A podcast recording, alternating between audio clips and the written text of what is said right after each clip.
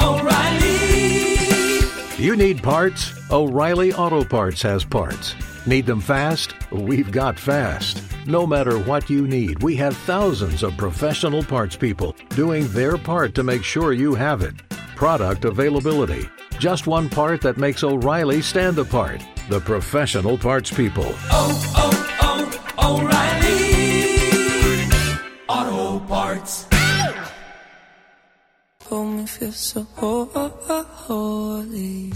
It is the second part of our first date guide. It's Miguel and Holly on Hot 101.5, and we are live right now on the Miguel and Holly and the Hot 101.5 Facebook page because we had a Miguel and Holly fan member that said, hey, I really need some help on navigating first dates.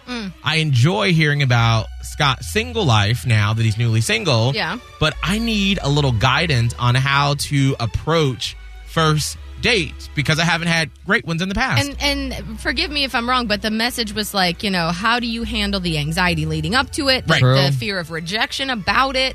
And so we kind of led with that yesterday. Absolutely. And so we wanted to jump back into some of our tips on how to navigate a first date. You want to kick us off, Holly? Sure. So my big thing, and this is like sort of, it's almost a little preachy for me because this is something that I would consistently do wrong. Okay. But once you know better, you do better. Okay.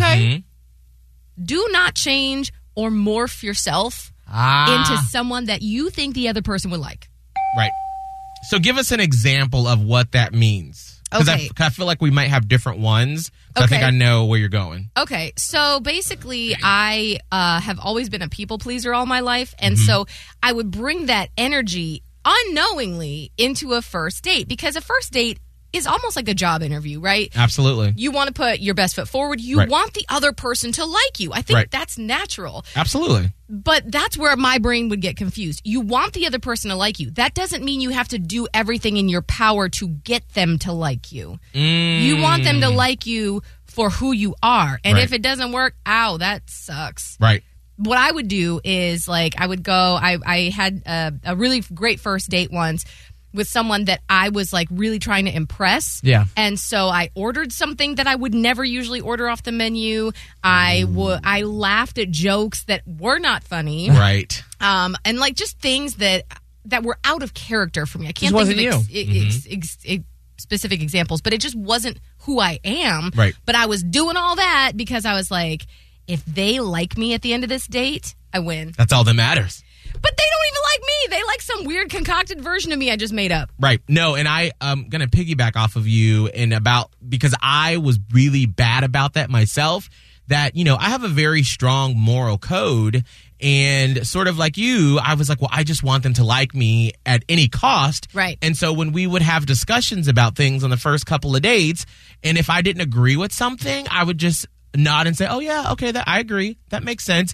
When anybody else in the world said that to me, I'd be like, I'm sorry, that's wrong. But I was like, ooh, I don't want conflict. I don't want to seem like I'm not agreeable. Yeah. I want to just go along with the flow and be easygoing. Miguel Fuller is not an easygoing person. No. And so I was portraying someone that I totally was not at all. And then when I finally was honest with myself, Abe, my fiance, was like, I like the fact that you disagree with me and we can have these conversations. And let's just look to the other person for a second.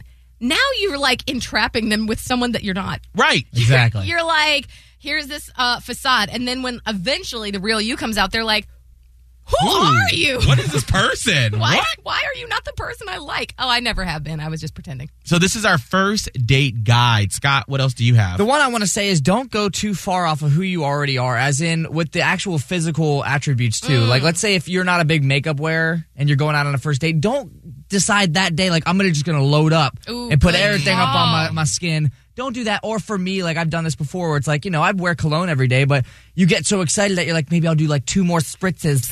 Don't do that. Like, go off of how you normally would go about your day. Be yourself. You know, wear something that's, you know, pretty normal for you to wear. Don't do it way overboard with makeup.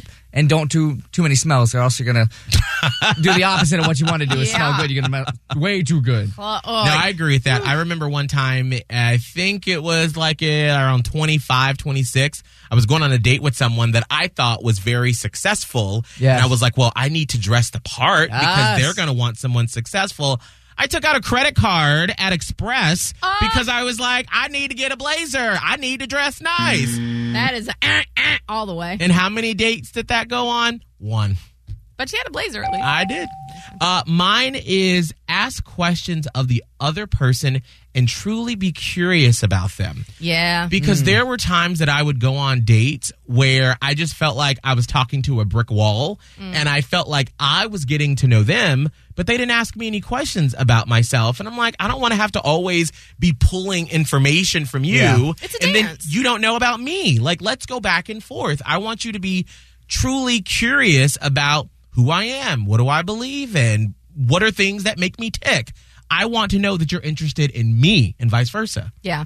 Holly, do you have another one? I have one more quick one. I know we're running out of time. Don't do all the way on the first date. Wait. Nope. Don't. Now, don't Holly, do it. Tell us why you shouldn't, and Scott, tell us why you think it's okay. Because you just don't know a person. Like, you're basically strangers. Yeah. And it's just, you don't know that person's intentions. Mm-hmm. You are, especially, I want to say, especially for the more sensitive one in the partnership, you're opening yourself up to a world of hurt that you just don't need because that can wait. It can wait. One of the best pieces of advice Miguel gave me was don't do that on the first date. There was a first date a long time ago that I was like, I really want to do it. And then on my Uber ride back home, I was like, I just wanted to do it. And Miguel was like, but you didn't. I'm so proud of you. And I could not tell you how relieved I am to this day that I didn't do it. Scott. All right, so I like to look at it as in, like, you know, this is like almost the end test. Let's see how we are good at tangoing. Are we a good tango couple? And if we're not, you know what, we'll wrap it up there. But no, you can't. If you feel like you're like, hey, I think it's a good night to tango, I say you live in the moment. You don't know what tomorrow will bring. Let's tango, baby. Let's tomorrow tango. Don't bring no STDs. Do not tangle. Let me tell you, do not tangle. Why can't you wait just one more date? Just one more date. What's another day? I don't know what tomorrow's going to bring. I'm living for the night. The next date. Exactly. There might not be another date. Then you're just like, well, let me just add another. I just gave away some of my cookies, and I'll never get that cookie back. Some people want a taste of the cookie. Save that. Yeah, save that. Save all right. All of that. That's well, hopefully that helped. If you have any suggestions on our first date guide, you can leave it on the... Purchase new wiper blades from O'Reilly Auto Parts today and we'll install them for free. See better and drive safer with O'Reilly Auto Parts. Oh, oh, oh, O'Reilly.